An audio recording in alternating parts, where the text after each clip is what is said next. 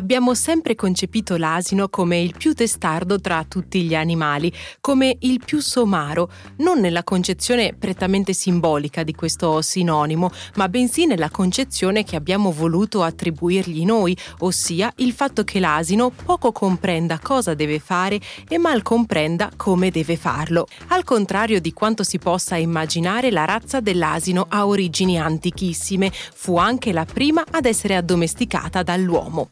Appartenente alla famiglia degli equidi, molte sono le analogie che accomunano l'asino al suo cugino aristocratico, il cavallo, anche nell'aspetto, se non fosse per la sua bassa statura.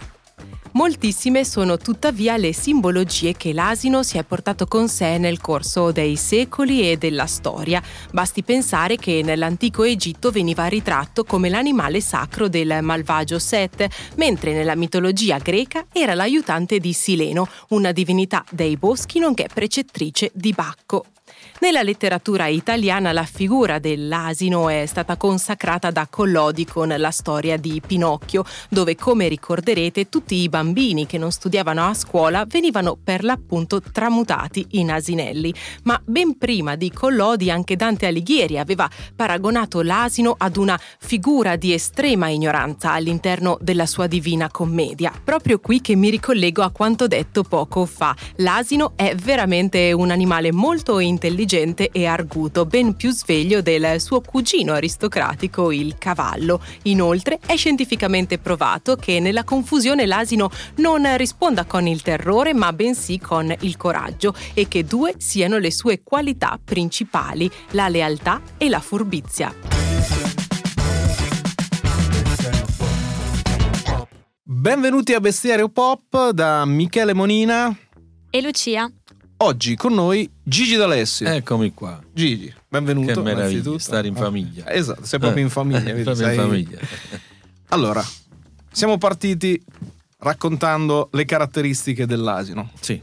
Il calendario cinese dice che stanno è l'anno del ciuccio. È l'anno del ciuccio, esatto. Il calendario cinese napoletano. Esatto, un po' una variazione, però è così. Però io prima di arrivare a quella roba lì... Sì. Partirei dalla caratteristica che abbiamo sentito dell'asino. Cioè, l'asino, per una serie di pregiudizi, è diventato il simbolo di quello che non si applica, di quello che è testone ma in senso negativo, perché in realtà è un animale molto caparbio. Però abbiamo sentito che è uno degli animali più intelligenti che c'è in natura, il che... come dire, non combacia esattamente, no? Se te dici a uno sei un asino, non gli stai facendo un complimento. Io e te ci siamo conosciuti perché tu, una notte il 28 dicembre, per la precisione, di un po' di anni fa, mi hai mandato un WhatsApp, noi non ci conoscevamo di persona, in qualche modo dicendo: guarda, io ti leggo, ti seguo, non so se te mi ascolti, però mi piacerebbe incontrarti. Confermo. Lucia era come... Pensavamo fosse uno scherzo delle Iene inizialmente. No, quando mi è arrivato ho detto: sono Gigi D'Alessio. Dico: ma perché Gigi D'Alessio mi deve scrivere? Ti leggevo e mi ritrovavo. Solo che tu certe cose le puoi dire, io non le posso dire. Però invece da quel messaggio poi ci siamo sentiti il giorno dopo, perché era la sera veramente del 28, stavamo a casa in famiglia a giocare a carta tombola come si fa in quei giorni. Giorno dopo ci siamo sentiti e da lì è partita prima una serie di messaggi, di chiacchierate, poi ci siamo incontrati, ci siamo conosciuti al Sanremo successivo in cui eri in gara, e abbiamo, insomma, lo posso dire, e immagino che la cosa sia reciproca, sembrava come se ci conoscessimo da lungo tempo, no? Perché c'erano argomenti e in qualche modo mi avevi sfidato a vedere, va oltre, probabilmente potresti avere un pregiudizio, e ce l'avevo, confesso, nel senso che conoscevo molte tue canzoni così, però non mi ero applicato. L'ho fatto e devo dire che ho fatto bene a farlo. Questa cosa qui l'hai raccontata in alcune cose. Sì. Tu, come l'asino di cui sopra, sei stato a lungo oggetto di un pregiudizio. Cioè. Ma sai, allora, io dico, fino a quando i giudizi vengono dal pubblico, va bene, ma quando poi cioè adesso io dopo i 50 anni ho deciso di parlare, sono stato troppo buono, no? Adesso diciamo che se devo sfancolare qualcuno lo faccio tranquillamente. Allora, cos'è successo? Che molti dei tuoi colleghi, ma tanti, la stragrande maggioranza, veramente di musica non capisce niente. Ma lo dico, confermo, lo dico, cioè non distinguono un pianoforte da un tram, e questa è la verità. Allora io voglio essere giudicato. Allora il pubblico mi ha giudicato, esiste da 30 anni, e quindi quando uno esiste, insomma, è un po' come la Coca-Cola, cioè, non bere la Coca-Cola fa male, ho capito, la Coca-Cola esiste, ok? Quindi diciamo che sono riuscito ad esistere e a resistere. Quando la critica, quando è costruttiva, è importante, perché ti fa crescere, perché io da una parte i tuoi colleghi li devo ringraziare, perché a un certo punto mi hanno fatto credere veramente che io non capivo nulla, io era sì, cioè, ma come si spiega sta cosa? Forse sono io che sono troppo preso da me stesso e non riesco. Invece poi dopo ho fatto mente locale, anche chiacchierando con tanti tuoi colleghi, magari invitandola una sera a cena, e tu vedevi che chi buttava il CD nel cestino senza manco ascoltarlo, parlo di CD perché parlo di un po' di certo. anni fa, quando c'era la musica fisica, esatto. Poi dopo a un certo punto diventavi Chopin, a un certo punto ero Rachmaninoff, ma come, cioè, fino a ieri era esatto. cioè, allora cosa è successo? Che il pubblico a me ha sempre premiato, e tu lo sai, però poi mi sono reso conto, dico, ma perché questo mondo viene giudicato da persone che non sono capaci? O meglio, perché la musica non si fa veramente sul serio? Cioè, perché non trattiamo la musica come la medicina? Cioè, quando un medico va in sala operatoria, se non sa fare quello che deve fare, ammazza la gente. Sì, okay? Noi fortunatamente non ammazziamo nessuno, forse ammazziamo l'apparato uditivo di qualcuno, però io credo che per fare questo lavoro ci vuole competenza.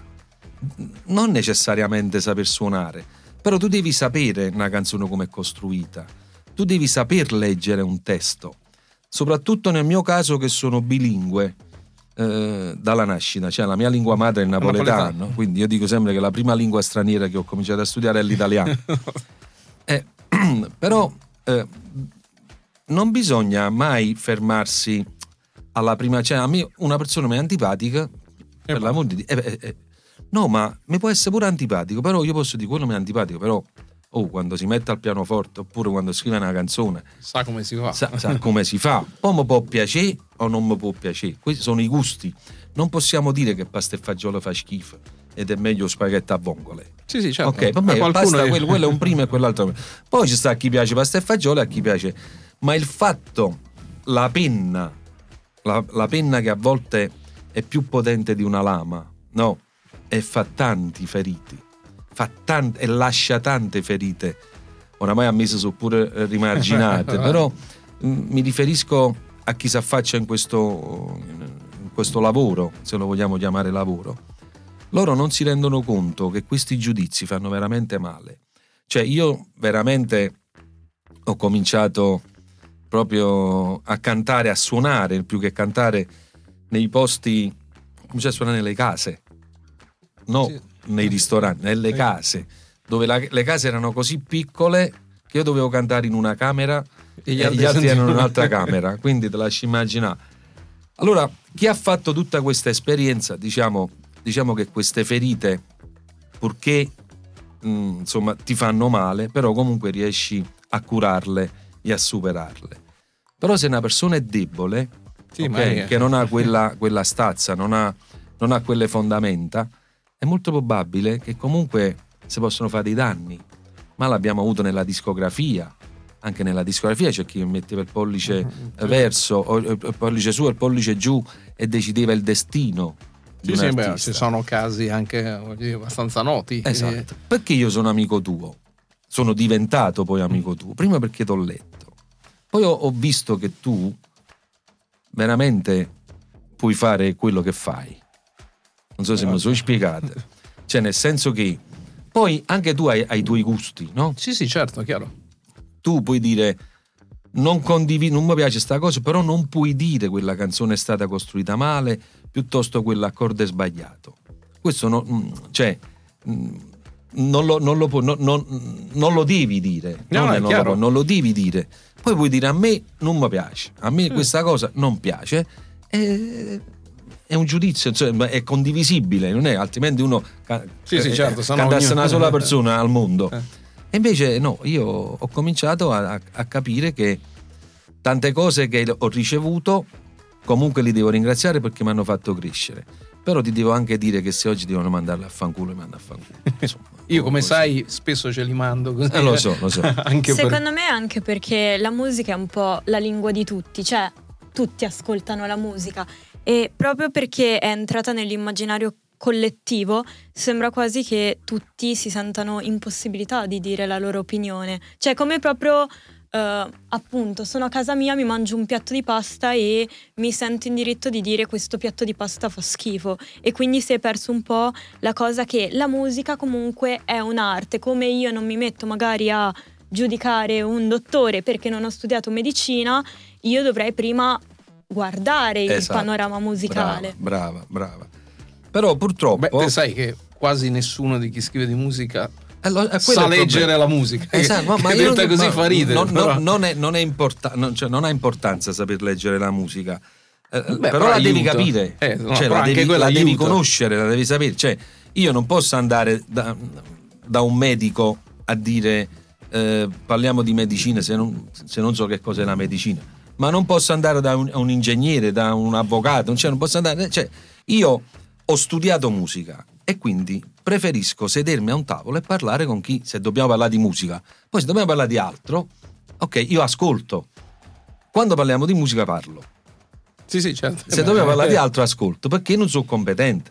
Però tu non puoi condizionare, perché quella penna, quel giornale, quell'articolo ha una forza che arriva a tante, soprattutto oggi con i social, no? Si arriva dappertutto, oggi siamo tutti su un giudizio immediato, tu fai un disco in un'ora, capisci se le cose stanno andando bene o stanno andando male.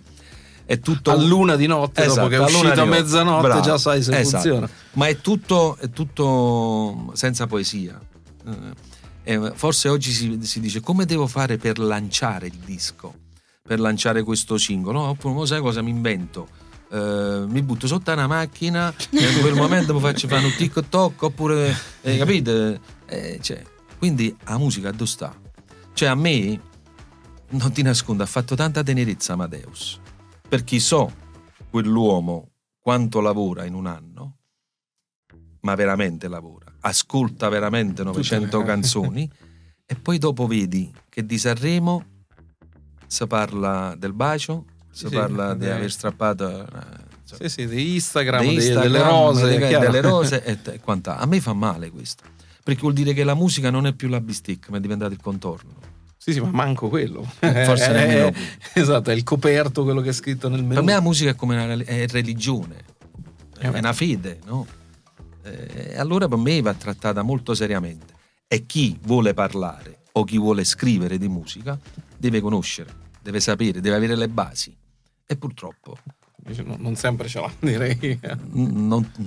Tanti non ce l'hanno. Ma proprio per i pregiudizi, io ho seguito un po' Amici, ho visto che LDA, quindi tuo figlio Luca D'Alessio, è stato per un periodo molto criticato, certo, perché essendo tu padre d'arte, lui figlio d'arte, veniva visto come se lui era lì perché era...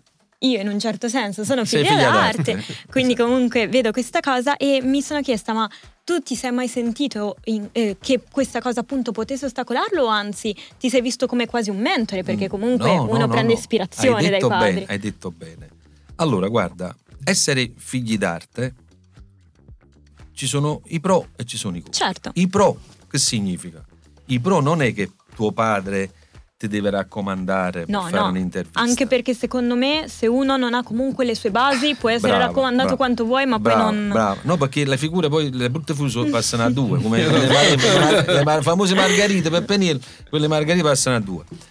Tu sei cresciuta vedendo tuo padre, leggendo tuo padre, certo, e quindi hai avuto un'attrazione verso questa cosa, un'ispirazione quasi. Ok, adesso stai facendo il tuo percorso. Luca, tra i 5 figli che io ho, è stato l'unico che ha seguito. Io ho foto sua di 4 anni. Io feci un'intervista da Bonolis, Il senso della vita. Ah, Luca, che faceva, esatto, appunto. Luca aveva 5-6 anni. Io dissi a Bonolis: vedi quel bambino lì, tra una decina d'anni, tra 15 anni ne sentiremo parlare, perché avevo già capito la sua musicalità. Questi sono i pro, cioè nel senso che tu cresci in una casa dove bene o male si mastica quella determinata, respiri, esatto, quell'aria. Poi contro quale so? Sei il figlio di, e quindi tutto quello che succede, e credimi veramente io sto sempre lontano, certo, anche se lui le canzoni, no, ovviamente quando fa una gomma la fa sentire, me la fa vedere, io non dico né è bella né è brutta, e se c'è un errore io non glielo dico, perché se noi vogliamo veramente bene ai nostri figli, i nostri figli devono sbagliare, certo, perché se non sbagliano, come abbiamo sbagliato noi dobbiamo essere le cavie. Noi siamo stati le cavie, cioè il medicinale l'abbiamo provato per prima sulla nostra pelle, e quindi non è giusto che noi vi diamo un aiuto, non sarebbe giusto nemmeno nei confronti di chi non è figlio di Monina o di Gigi D'Alessio, no? Perché dovete voi, che la pubblicità ti piace vincere facile, no, bisogna partire tutti, sì, tutti con uguali, le proprie gambe, con, esatto, le proprie gambe, poi chi arriverà al traguardo si vedrà, però purtroppo oggi è diventato tutto un po' molto complicato, tutto si consuma in un attimo, cioè tu in una giornata, se vuoi, puoi distruggere una persona.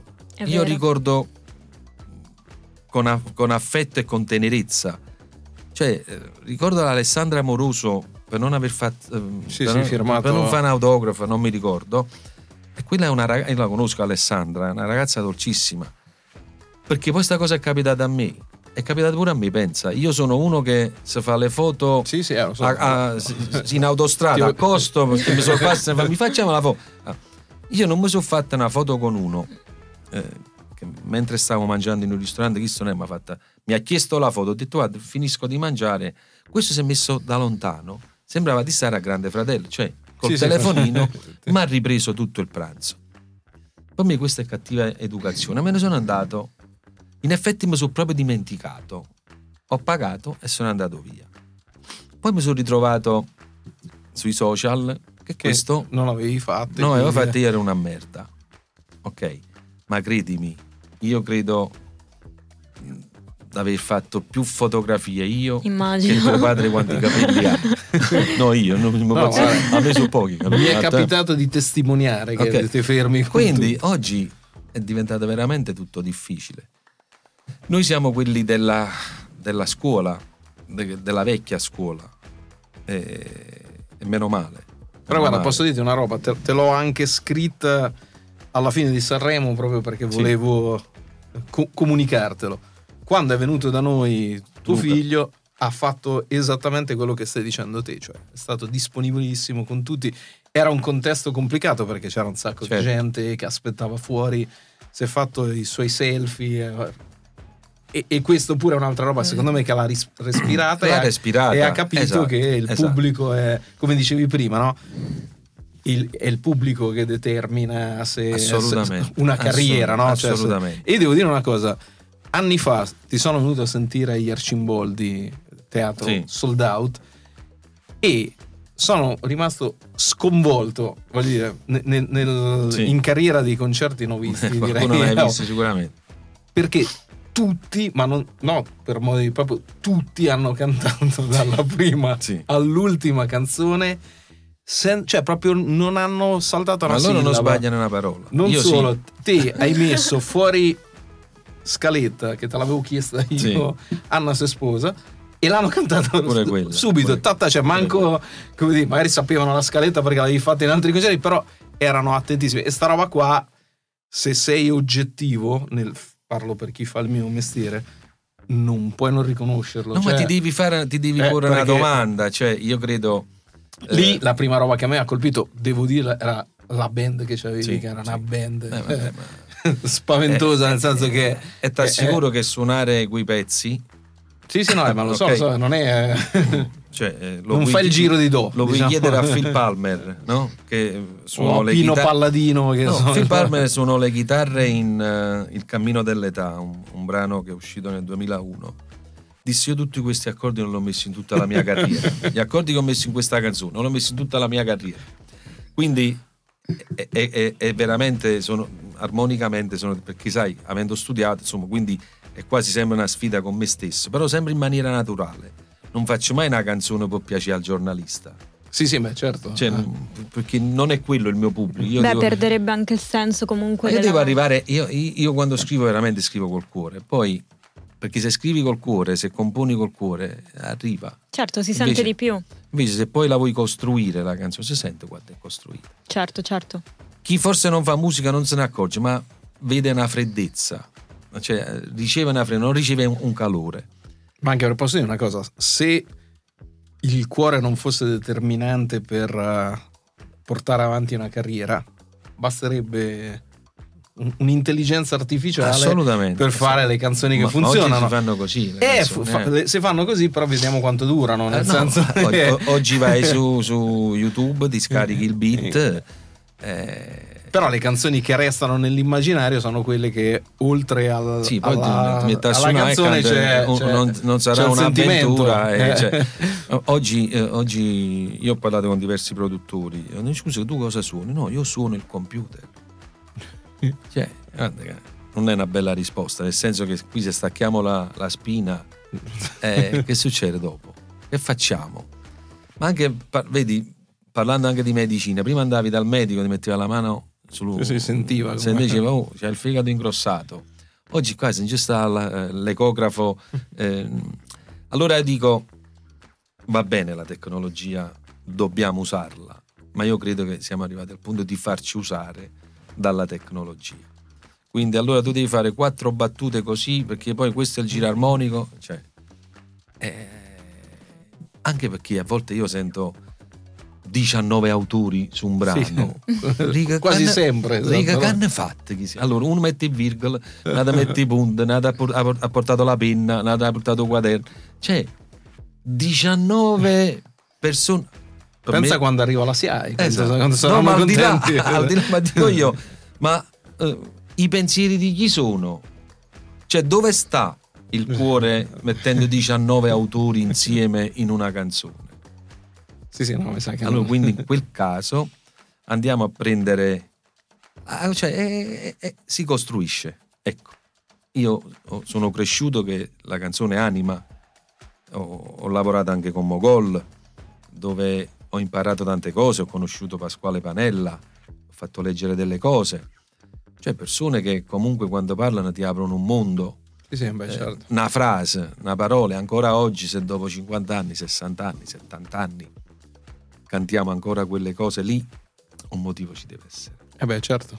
Sì, perché sono appunto canzoni che mettevano insieme tecnica, ma esatto, cuore. Io ringrazio Dio, insomma, che sono nato in quell'epoca,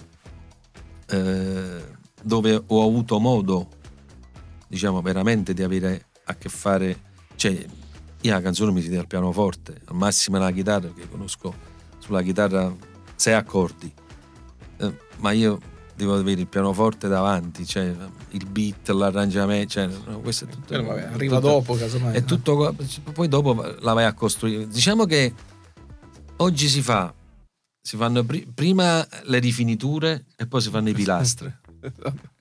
Il problema è quello. Io sono cresciuto che si fanno prima i pilastri, perché poi i pilastri sono la cosa fondamentale di una casa, perché se viene a piovere, se viene a scossa di terremoto, sono i pilastri che ti mantengono. Ed è brutto che oggi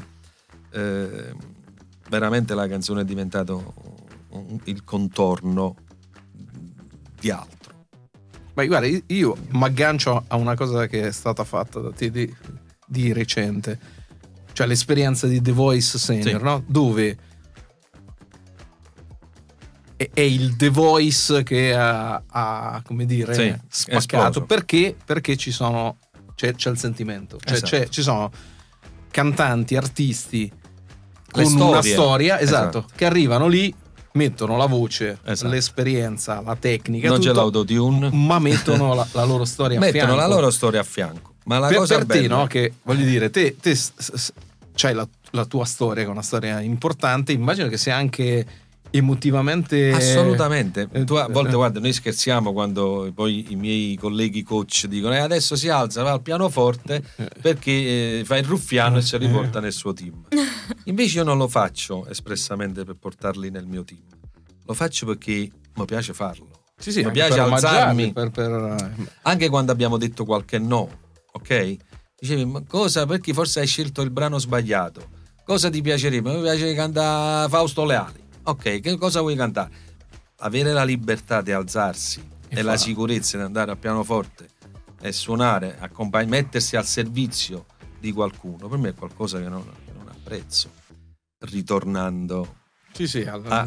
se hai fatto musica, cioè se hai studiato musica per fare musica, certo, tu studi medicina per fare il dottore, studi ingegneria per fare l'ingegnere, io ho studiato musica per fare musica. Sì, esatto. No, però devo dire che ha funzionato, ma poi anche la propria sicurezza, guarda che è fondamentale, cioè vedi, quando tu scrivi non avrai mai la sindrome del foglio bianco, perché tu hai una testa piena di cose da dire, ma è la tua sicurezza che ti riempie la testa. Anche a tua figlia sarà la stessa cosa, più andrà avanti e più sarà così. La sicurezza di dire ok, dai, lo vogliamo fare? Sì, certo. Sai che vai... Sai quante volte mi sono trovato con amici, colleghi? Oh dai, suoniamo un po', facciamo qualcosa. Un attimo, aspetta, mi fa male la panza. Scusa, vado a spostare la macchina. Scusa, vado un attimo di qua, devo andare in bagno. È finita. Non si fa. Allora, io non voglio essere presuntuoso, però siamo partiti tutto da come ci siamo conosciuti, il paragone con l'asino.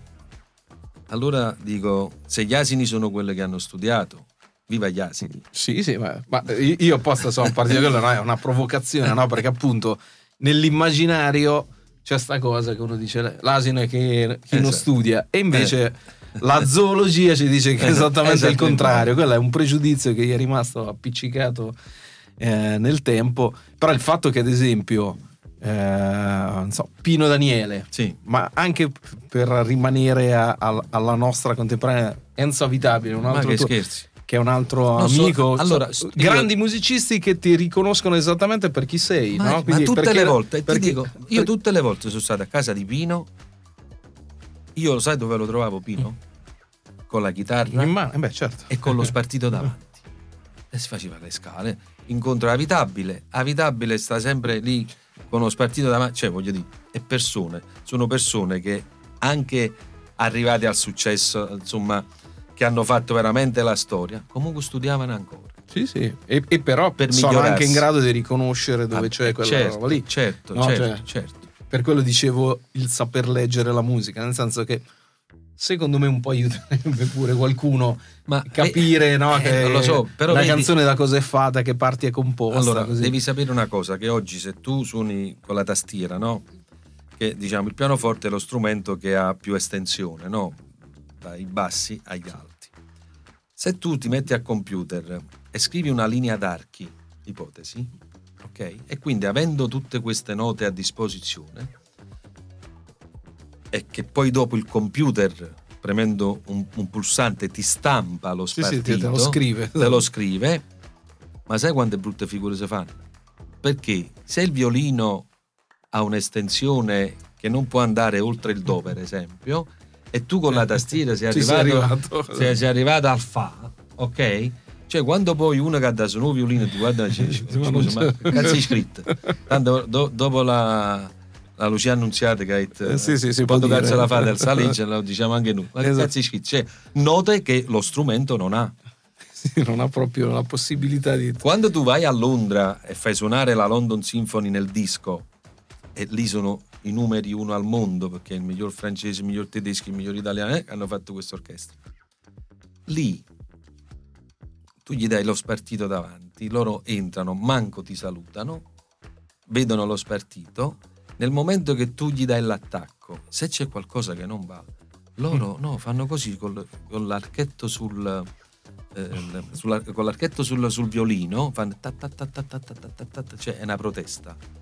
Che non è bellissimo. Cioè non è, tu devi chiedere scusa, devi chiudere lo spartito e te ne devi andare, li paghi e te ne vai. Funziona così. C'era una scena tremenda.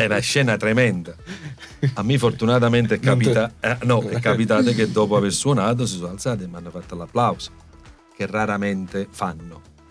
Allora queste cose qua, che magari rimangono a me, su per me, però se sapessi quanto ti fanno bene. Beh, se credo. Ma quando ti fanno bene queste parlavi cose. Prima di ferite, voglio dire, ci vuole anche la crema per... Esatto.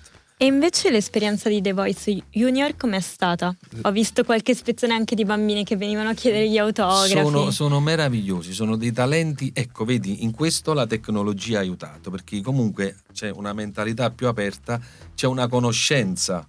Cioè, oggi ti metti fai una cosa, in un attimo puoi sapere dall'altra parte del mondo cosa sta succedendo. Sì. Quindi tu vedi bambini di 10 anni, di 9 anni, di 7 anni che cantano in inglese.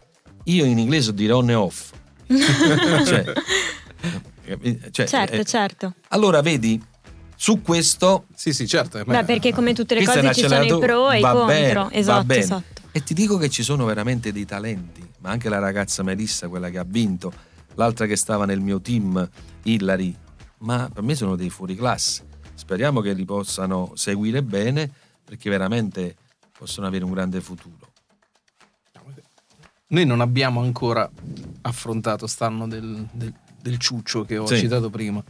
Però prima di arrivare lì, a prescindere dall'anno del ciuccio, tu farai una grande festa, che peraltro è una replica di una festa che hai già fatto, che però sto giro si protrae per un po' di giorni. Peraltro anche stiamo aprendo la quinta durante data. Mio compleanno, che è il 2 giugno, che è l'ultima. No, perché finisce il 2 giugno, ma adesso stiamo mettendo la quinta data, il primo. Esatto, che era la data che era saltata. Stiamo avendo l'ok, stiamo aspettando l'ok dal comune. Ma allora che area si respira? Cioè, voglio dire, immagino che sia un'esperienza un po' diversa, no? Allora, sotto l'aspetto fare lì il concerto. Allora, io manca a farla apposta, avevamo scelto queste date, non era per niente programmato. Poi la casualità ha voluto che il 4 giugno finirà il campionato.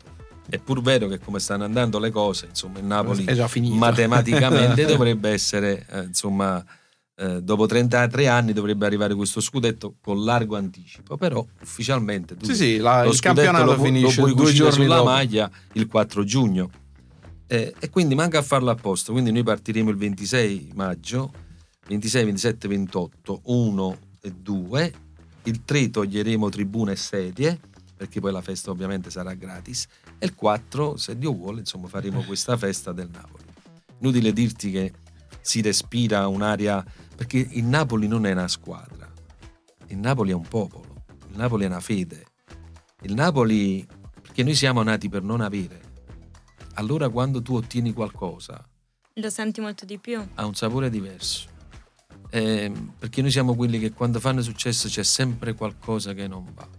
Tu apri una pizzeria, chissà chi c'è dietro, tu apri una concessionaria, chissà quello da chi è protetto, tu canti, è come se dovessi dimostrare sempre qualcosa, devi sempre dimostrare, dimostrare. Invece diciamo che sto giro c'è poco da dimostrare, è abbastanza evidente. Perciò è una festa molto sentita, e poi in assenza di Maradona, cioè nel senso che secondo me sta cosa qui è passati 33 anni. No, ma poi è proprio una, oggettivamente una squadra. Io tifo Genoa, quindi peraltro stanno potremmo anche, come dire, tornare in Serie A. Però dico, quando il calcio Napoli, è bello, quando il calcio è bello, okay. Noi siamo stati tutti i tifosi del Barcellona, per esempio, quando abbiamo visto le partite. Siamo stati tifosi dell'Argentina quando quest'anno non eravamo noi ai mondiali, tifavamo ognuno, insomma. Quando sei amante del bel calcio, perché esiste un conto essere sportivi e un conto essere tifosi, ok?